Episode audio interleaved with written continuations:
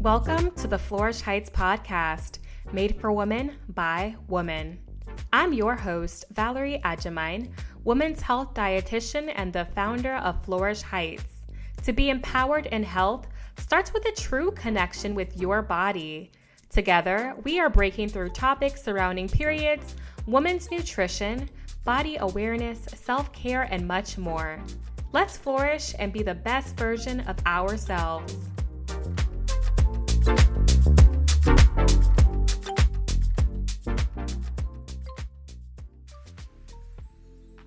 Hello, hello. It is so good to be back with you. Today we're chatting food relationship. What does your relationship with food look like? I strongly believe that it shapes who we are in every area of our lives. And it's so important to take a moment and really address all aspects and influences in your own overall food relationship because it impacts your mental health, physical, and emotional well being. Look, food is complex it's more than just nourishment. It's culture it's joy it's comfort and it's it's everything. And sometimes food relationships can get a little just a little complicated or a bit negative and in some cases extremely negative. Now Today, I'm so happy to bring on a special guest, Javoni, who is an eating disorder recovery coach, to share her insights about how to build a healthier relationship with food. What better time than now to talk about this? You don't have to be struggling with your food relationship to listen to today's episode. Actually, I encourage everyone to do so because, you know, we're all on different journeys. Javoni Cobb has a passion for helping people to recover from eating disorders and body image issues. She provides eating disorder recovery coaching with a specialty in working with teens and adults struggling with anorexia, bulimia, binge eating, and body image issues. Before we jump right in, please take a moment to write a review and leave us a rating. I'll greatly appreciate it. Now, let's get into the conversation. Hey, Javoni, welcome to the show. I am so excited to be here. Thank you guys so much for having me. Yeah, we have um, a lot of great things to talk about today. I've been looking forward to this conversation with you for a long time. And so, before we jump right in, tell us, our listeners, a little bit about yourself, your story, how you even got into doing this work in eating disorders. So, as a graduate, so I'm originally from Florida. I went to graduate school at Florida A&M University. I got my bachelor's in psychology from there, and then I went on to get a master's in mental health counseling. So, as it was rounding out, almost done with my degree, they said, "Hey, Javoni, internship time. I wanted to work with." Uh, alcohol alcoholism and addiction more of substance use addiction and the internship site was full. So they say, We have a new opportunity for you. It's an eating disorder site. None of our students have ever been there. Um, so you'd be the first student from our program there. So I went, I did about 10 hours a week initially, and they were like, Well, you may want to stay at this place because if you do, then it'll be easier to get hours. You've already built rapport. So I literally interned with the same organization for a year, um, learned so much. I think my clinical supervisor really opened up the door for me. She really pushed me. I mean, I ran groups, I did individual therapy. I mean, just basically running an IOP program on my own and really learning from her and ever since then, I've been working with eating disorders. They hired me to work with that organization after I finished school. So I was like, I guess I did a good job. They they want to hire me. They were like, and then I relocated, but they even were like, hey, if you come back, you have a job. Um, so I really just, if I find something new, I really just want to learn. And I started doing research uh, among people in my community and presenting it to other students in my graduate program. And they were interested because no one had ever really touched eating disorders before. And I was like, this is something my community is interested in. It impacts them. I mean, I was supposed to be doing a 15 minute presentation, and I promise you, I took up the entire graduate class. Like my professor's like, okay, let her sit down. She's done asking, answering questions. So I felt like it was a need for me to stay with the population, and I've been with them with them ever since. I love that. You kind of just fell into this world and it was just meant to be. That's what it sounds like on my end. yeah. Yeah. I well, can't, I'm done fighting. Yes, yes. so um I thought this conversation was important, number one, because I, you know, I I kind of I I breathe and live women's health. I've been doing this kind of work for a number of years now. I was, you know, I talk about so many different conditions, but I I found that women just have, well, majority of women have um, some underlying issues and challenges around food and their body. And even my experience as a, a, dietitian seeing patients, we will be talking about like something totally different. Then I realized, um, maybe there's some, there could be, you know, an eating disorder like under, you know, just underlying that yeah. we we don't know about. And I had to learn how to even get to the point of of screening. Um, now, anyway, the National Eating Disorders Association cites that 20 million women will have an eating disorder during their lifetime. Like that's that's a lot. What are your what are your initial thoughts on this stat? Why are women more likely to have an eating disorder? And I, have actually experienced this statistic. So, mm-hmm. like specifically working with eating disorders, I remember reading an article as a graduate student while I was in IOP working in intensive outpatient, and it said 90% of all women struggle with a body image issue. Mm-hmm. May not be to the point of an eating disorder that impacts their health and well-being, but I've definitely experienced working with a large group of women. I think the reason why we don't really talk about it or so stigmatized is because number one our the larger culture which is diet culture mm-hmm. embraces this i think if you are i tell my clients if you are a college student if you are a high school student if you get on social media if you watch tv mm-hmm. you are going to be exposed to diet culture and that culture says be something other than what you are mm-hmm. so it doesn't matter if you have the smallest body a medium size larger that means you should be something other than that and that is why most women experience that because we you know it's just like i'm not rooted in myself yet and diet culture catches you in that teenage realm most of the time uh, statistically eating disorders are diagnosed in adolescence. So if i'm an adolescent and i'm a teenager i don't really know myself i can be influenced by that dominant culture. Mm. and it just goes back to like why i wanted to bring this conversation to this show. I mean like we already established i mean so many so many women experience this and so many are silent about it especially women of color. Like as a black woman a ghanaian woman this is not something people want to bring up. There's just so much or so much stigma and it's almost like a shame um, and we think it's like a white woman's thing which is not the case and just to kind of share a little bit about my story, actually growing up, I had my own body image challenges at a, at a young age. Um, at eight years old, just eight years old, I remember being with my mom. We were visiting my doctor. I stepped on a scale, and the doctor told me I was obese and that I needed to lose weight. And after that interaction, I think that was like the beginning of me having body image challenges. And growing up, I just always thought like something was wrong with my body. I was in an environment where I was always like the larger body size compared to some of my peers. Um, my peers were white, super skinny, very thin. Um, I had all the curves, etc. I developed breasts early. You know, fast forward years later, I found myself over exercising. I would literally stay in the gym for like four hours doing cardio, not nourishing my body as I should, eating a lot less than I needed to be eating. And I wanted to look like everyone else around me um I felt like I was already, you know, always like the oddball oddball out being the only black girl in my class and I wanted to do everything I could just to blend in. And I thought that was a definition of healthy. And I wanted to, you know, I, I definitely lost that weight. I got from like a size like 10, 12 to like a four. Um, but yeah, years later, I'm I'm totally healed. I I'm happy. Um, I'm on the other side now, and you know where I'm not as vulnerable as I was um, at the time. And it's it's been a journey for me, which I've like I said, I've healed from, and and I know I'm not the only one who has experienced this. Um, and so, if you're listening and you grew up having body image challenges, which have kind of carried um, with you, you know, throughout your adulthood, I want you to know like there's so many other people out there going through the same thing and it's okay to also also speak up um but Javoni, I know that was like a lot. I mean, but I'm sure you hear oh, thank you so much like this that. all the time. So much. That has been so much of the work of my experience when you know my first doctor's appointment and i was able to you know really digest what they were saying they were telling me that i was overweight mm. and a, a, adolescent doesn't know what to do with that information besides go to diet culture go to the internet think that their body is wrong and your body is not wrong it's mm-hmm. yours and maybe that physician doesn't know your background your culture your genetics that yes. play into all of this because we know that the bmi BMI is very much outdated. Horrible. The BMI was created by a mathematician and not a nutritionist, not a yeah. physician.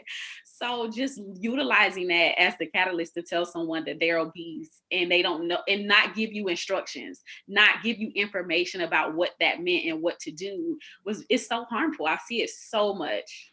So harmful, so dangerous. Now, there are different types of eating disorders bulimia versus anorexia, binge eating. Can you break down just like briefly what all these mean? Okay. So, one of the most common ones that people see, or like if they think eating disorders, they're going to think anorexia.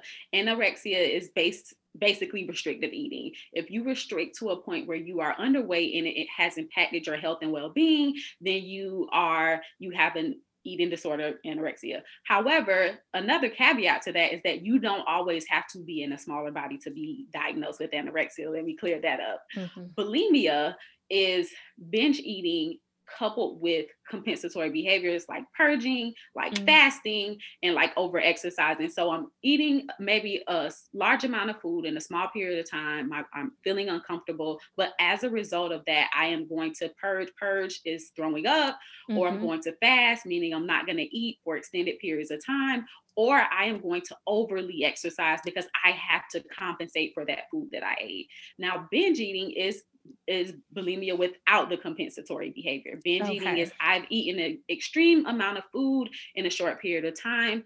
I am very physically uncomfortable, and there's a period of guilt and shame that goes with that, as well as bulimia. Guilt and shame happens after those episodes as well. Okay, top signs you have an eating disorder top signs I have an eating disorder is that I struggle in my relationship with food. Mm. I struggle in my relationship with my body image.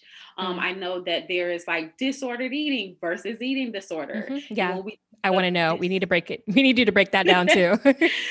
um, uh, we think of disordered eating. Disordered eating is the label. Disordered eating is the verb that goes along with what I do. Eating disorder is the diagnosis. Mm. So maybe I'm struggling with disordered eating, but I don't meet the criteria to be diagnosed with an eating disorder. That doesn't mean that I can't sit in front of a therapist, a coach, or a dietitian because maybe I need some work on my uh, relationship with food. And eating disorder is I have full blown met the criteria for this diagnosis, and they really can my behaviors fit into the diagnostic criteria. Disordered eating, my behaviors don't typically fit into the diagnostic criteria. Mm. However, they have created a, a new diagnosis. Um, it's eating disorder not specified, and that typically goes for people who don't really they, their eating disorder sways both ways. They struggle more with disorder eating than being able to fall into the category of bulimia, binge eating, or anorexia. But but disordered eating disordered eating can lead to an eating disorder, correct? Yes, ma'am. Okay. Yes, ma'am. And it's, it's really about catching it at a certain time. I, I tell clients a lot of people struggle with disordered eating, but their their patterns have not impacted their health and well being in a medical way and in a, a, an extreme mental health way. Yet yet.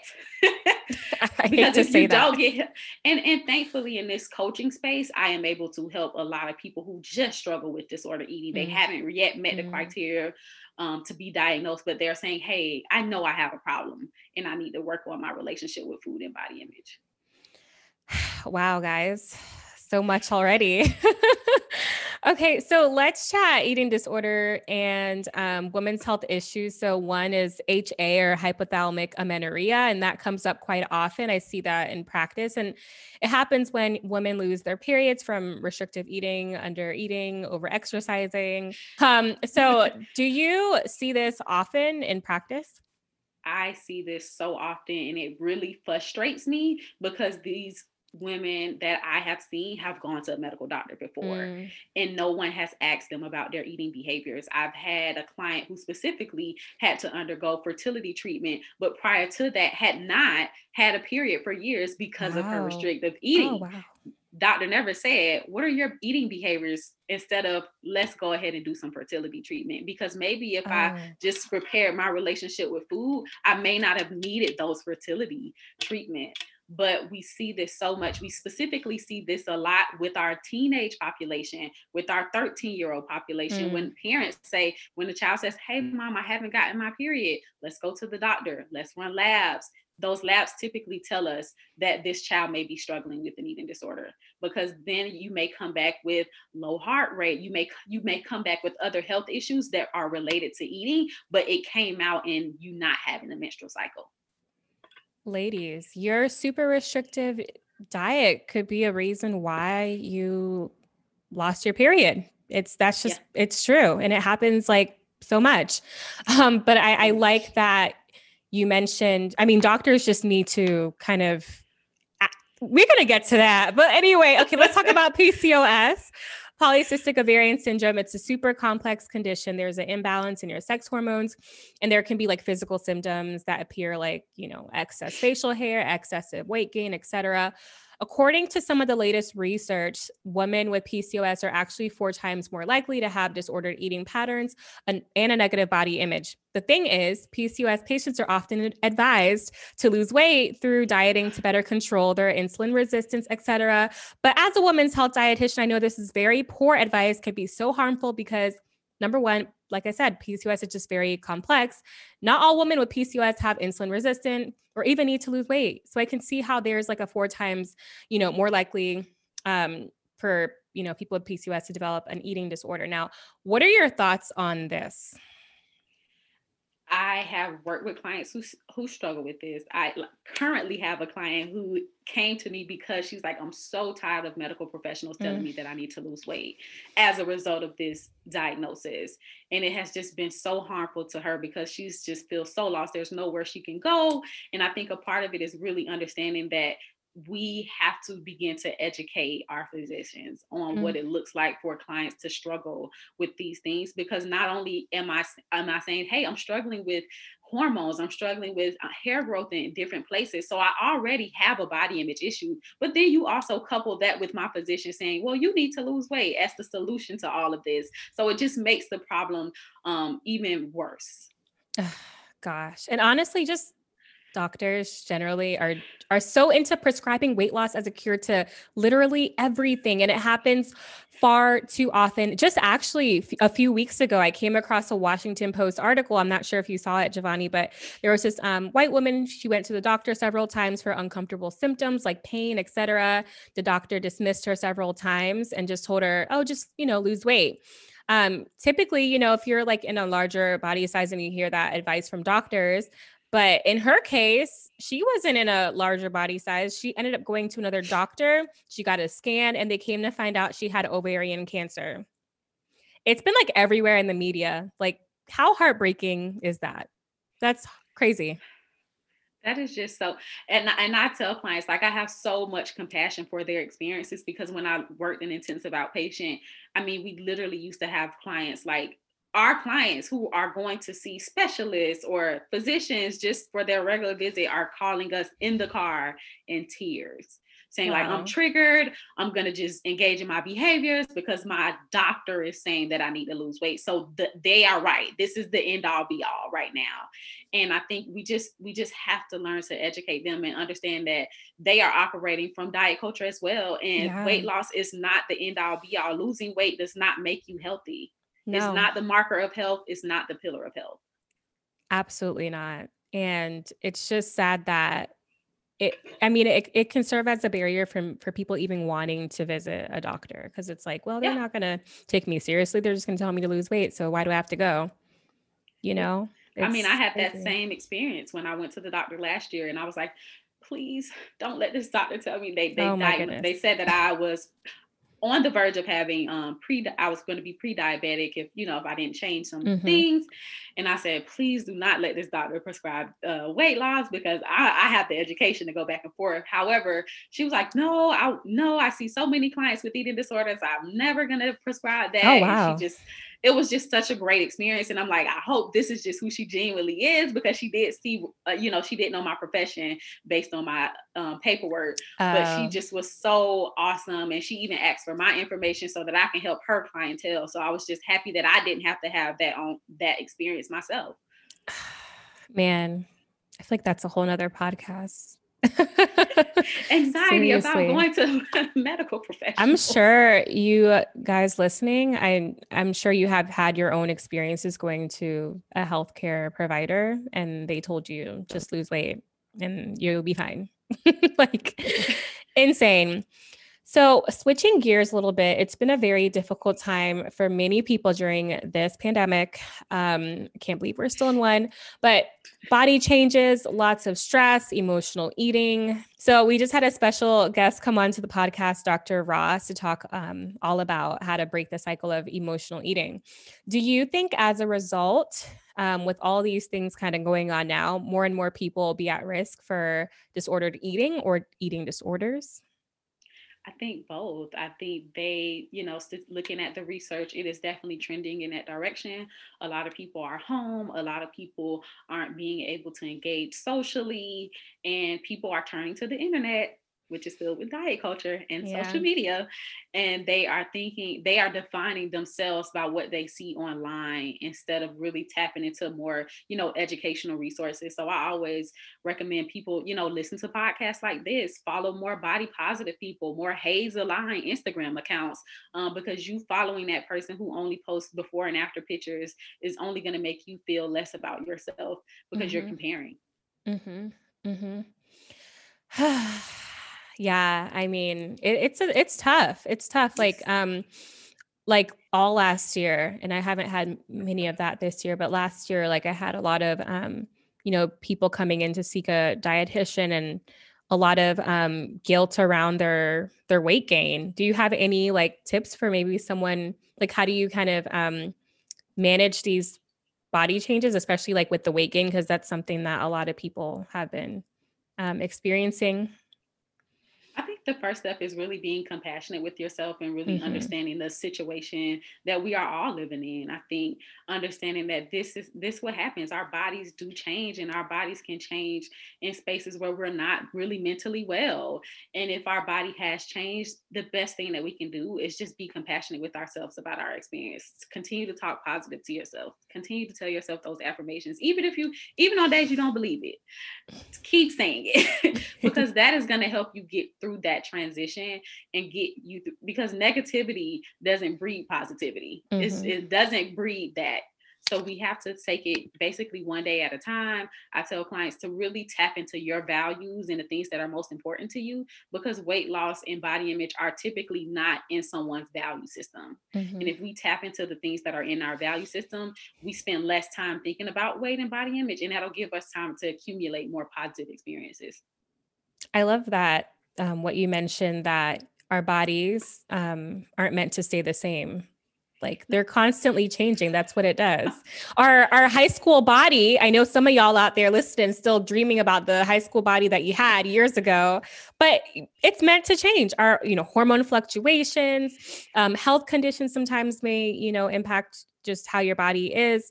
Pregnancy postpartum i mean lots i mean just it's always constantly changing but like what is i love that you also mentioned compassion like just having compassion for your for yourself. Um so this kind of brings me to my next question. Is the goal to be body positive? What does that actually mean? Is it okay if you're neutral? Do you have to love it?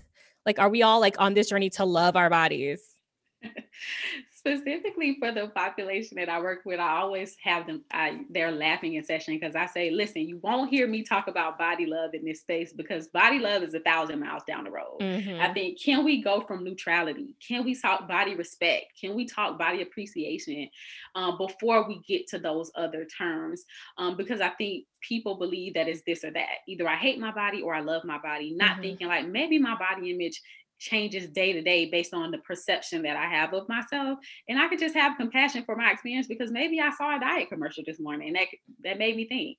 So maybe I'm more neutral today than I am positive. Mm-hmm. And I mm-hmm. think we can we can experience all of those things. We do experience all of those things from day to day, from hour to hour, but it's not one thing versus the other. And I don't think, I think we all can work our hardest to pursue body positivity, mm. but I think we want to definitely start in a more neutral and in a more appreciative, and a more uh, respectful place. So there's a, um, a body image spectrum that I utilize, and it goes from body hate all the way to body liberation. And mm. we use we utilize that tool from a a nutrition nutritional office called Courage to Nourish, and they you know that spectrum helps clients to understand that they don't have to utilize black and white thinking to think about body image. I don't have to mm. be positive or negative. I could just I could just show body respect today. I could just mm-hmm. give my body what it needs, even if I don't like it, and then I can move towards acceptance or neutrality or appreciation. I don't have to. It, it doesn't have to be either or. You know, this or that.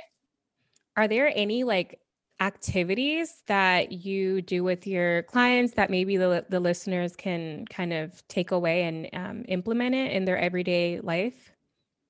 Yeah, one one of the things that I do with my clients is, in terms of body image is we look at a values assessment, and one of the major questions that I ask in that values assessment, and I uh, specifically for clients struggling with negative negative body image, I say, do you treat people differently or judge them based on the size of their body? And they'll say no, and then I'll say, well, why do you do it to yourself? Because that is a part of your value, not to judge people based on their body image. So if that is your value, that is also your worldview. So why can't you utilize your worldview towards yourself and mm-hmm. really looking at the things that are most important to us because body image does not typically fall into that. Most mm-hmm. people don't hold body image at the top of their values family, friendships, community, health, and well being. And typically within that value system, with anybody's value system, body image is not typically on there. So I, I ask clients to write down a list of your values, write down the things of, you know, the things that are most important to you. And if body image is not there, then we have to find a way to shift our focus towards those things. But also ask yourself the questions about judgment and negative self talk. Would you talk to your friends how you talk to yourself? Mm. Would you judge your friends' bodies based on how you judge your body? Or would you have compassion for their experience? Turn that same language toward yourself. I love that. That's really nice.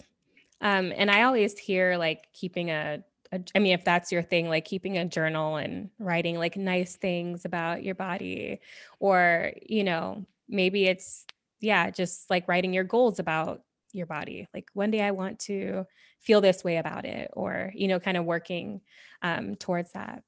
I love that. Um, mm-hmm. Now, going back to diet culture, let's talk about it for a little bit. Three things you hate about diet culture. Dieting. Statistically, diets don't work. Yeah. Dieting, uh, the the idea that everybody has to have a small body. A small mm-hmm. body is the mm-hmm. only acceptable body.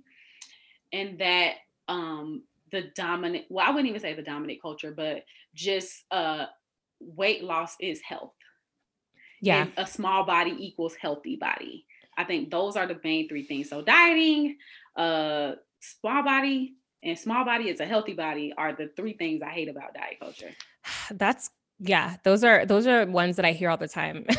Like for me it's the whole like um guilt free like calling a food like um like guilt free or it's bad or you know it's this is a good Ooh, food or kind of yeah like all this judgment like judgment around like um food or like you know i'm having a cheat day like i hate that's the one i like truly hate. oh gosh.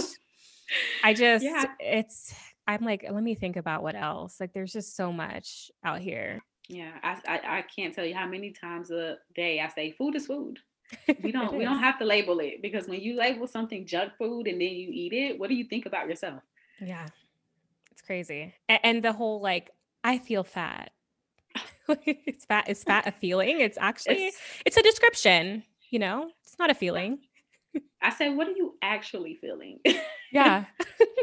okay. So how I guess what are your um some tips on just building a healthy relationship with food? When do you actually need to seek help? Like when does somebody need to come to you?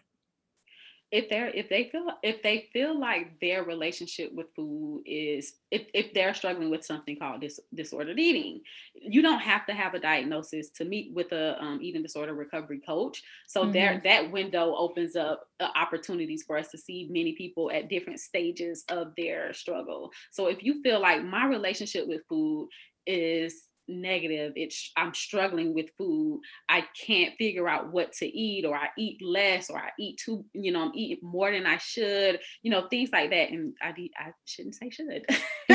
But if you if your relationship are in any of these places if you're struggling with disordered eating if you're struggling with restrictive eating if you're struggling with overeating to the point where you feel sick those are times where you want to reach out um, to someone for help, even if you don't have a diagnosis. You do not need a diagnosis to meet with a nutritionist or a recovery coach.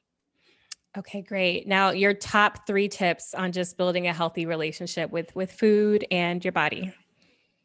Uh, the first tip is stop labeling food. One of the core principles of intuitive eating says, let take the morality and judgment out of eating. So if we stop labeling food, we'd probably have a better relationship.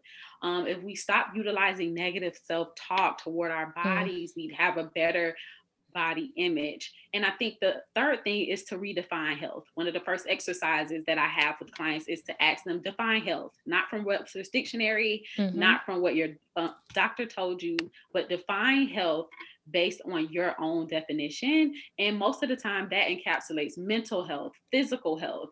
And through that definition, you utilize that definition to set healthy goals for yourself. Love those tips so much and so practical. Like that's something anybody yeah. can kind of do like on their own. That's really great. Um, we did this kind of earlier, but like I just feel like we need just uh, one or two minutes, just like debunking the myth that eating disorders only appear in women of smaller body sizes. Can we just just take one minute just to do that? eating disorders appear in all body sizes.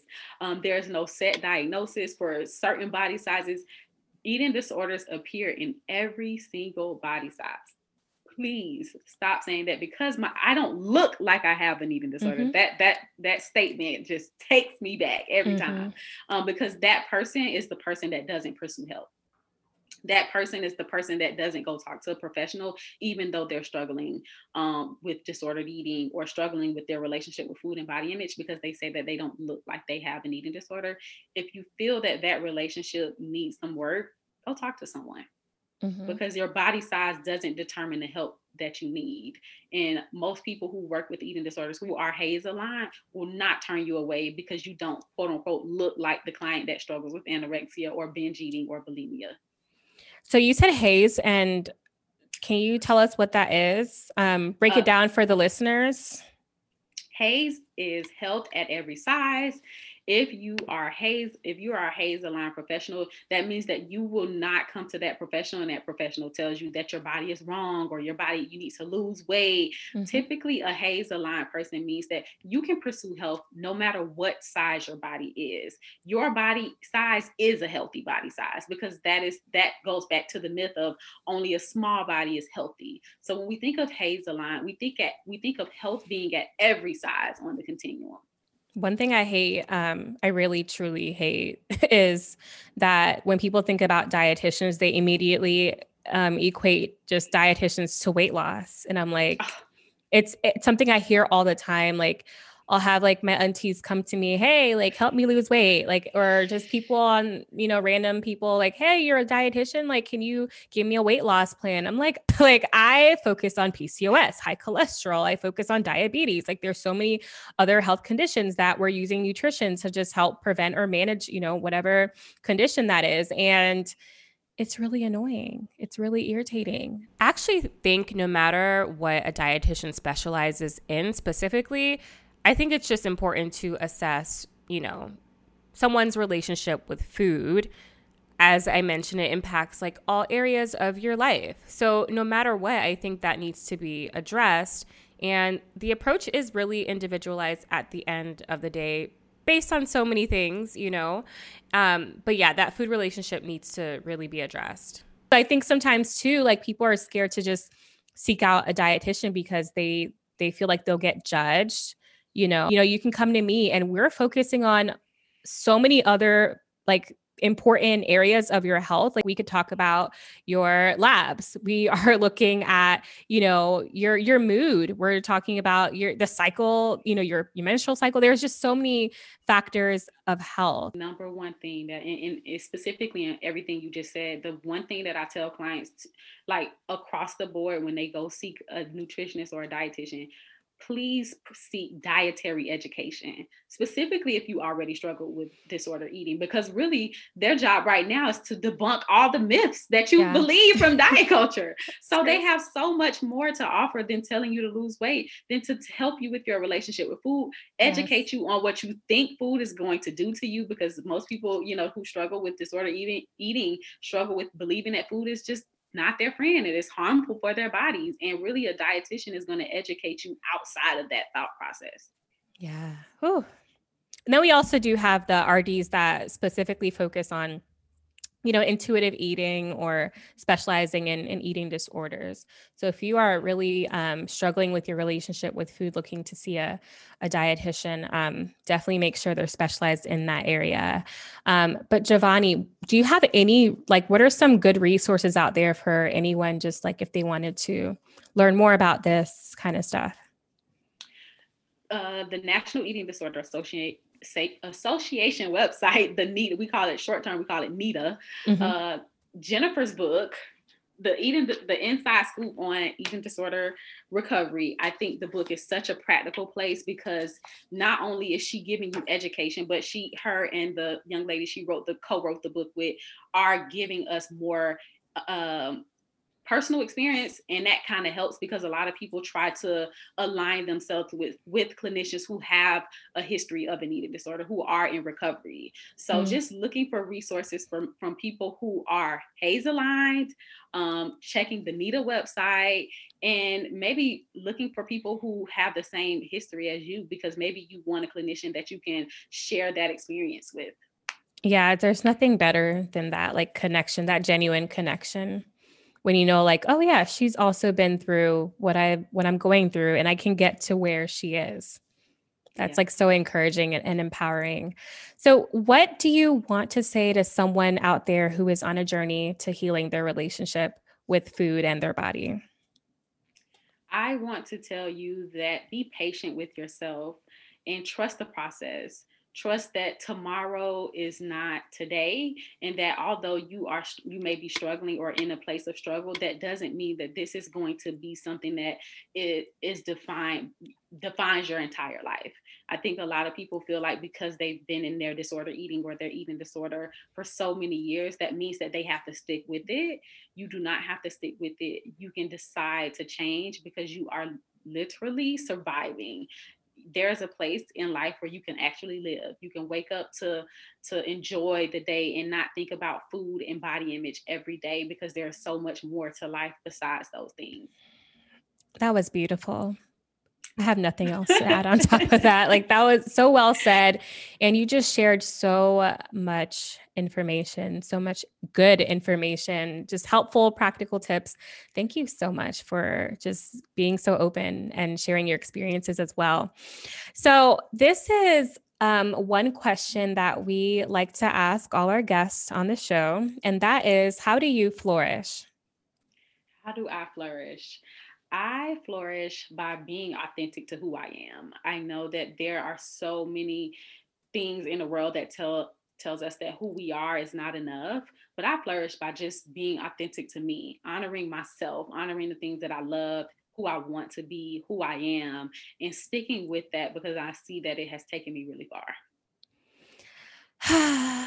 Amazing okay, you guys heard it from Javoni. She gave you all the gems today, and I'll be um, linking her information in the show notes so you can keep up with her and Jennifer's team. Thank you so much, Javoni, for stopping by. I really do Thank appreciate you. it. This was so helpful for so many people. Thank you so much. I really love this platform and I started to follow you guys and have been sharing you guys this information. So please, I will be sending people your way. Thank you. All right, have a good one. We'll we'll have to have you back on. I feel like there's just so much in this there's topic so to, talk, to about. talk about. exactly. This was just like a lighter like overview of everything. So you guys listening, we will definitely make sure we connect again to kind of focus on like a certain area of like, you know, body image and, you know, relationship with food. Yes, because the summertime is peak season for ah. body image. So if I, if we can have this conversation when the sun is hotter, yeah, and Ooh. the day is hotter, it never ends. All right, Javoni, thank you. Thank you so much. I appreciate you guys inviting me on. What a fantastic episode. If you enjoyed today's chat with Javoni on building a positive food relationship, please, please do me a big favor and leave a rating and review. I would greatly appreciate it. Share with a friend or someone you know that needs to listen. All right. Thank you once again for being here with me today. And until next time, keep flourishing.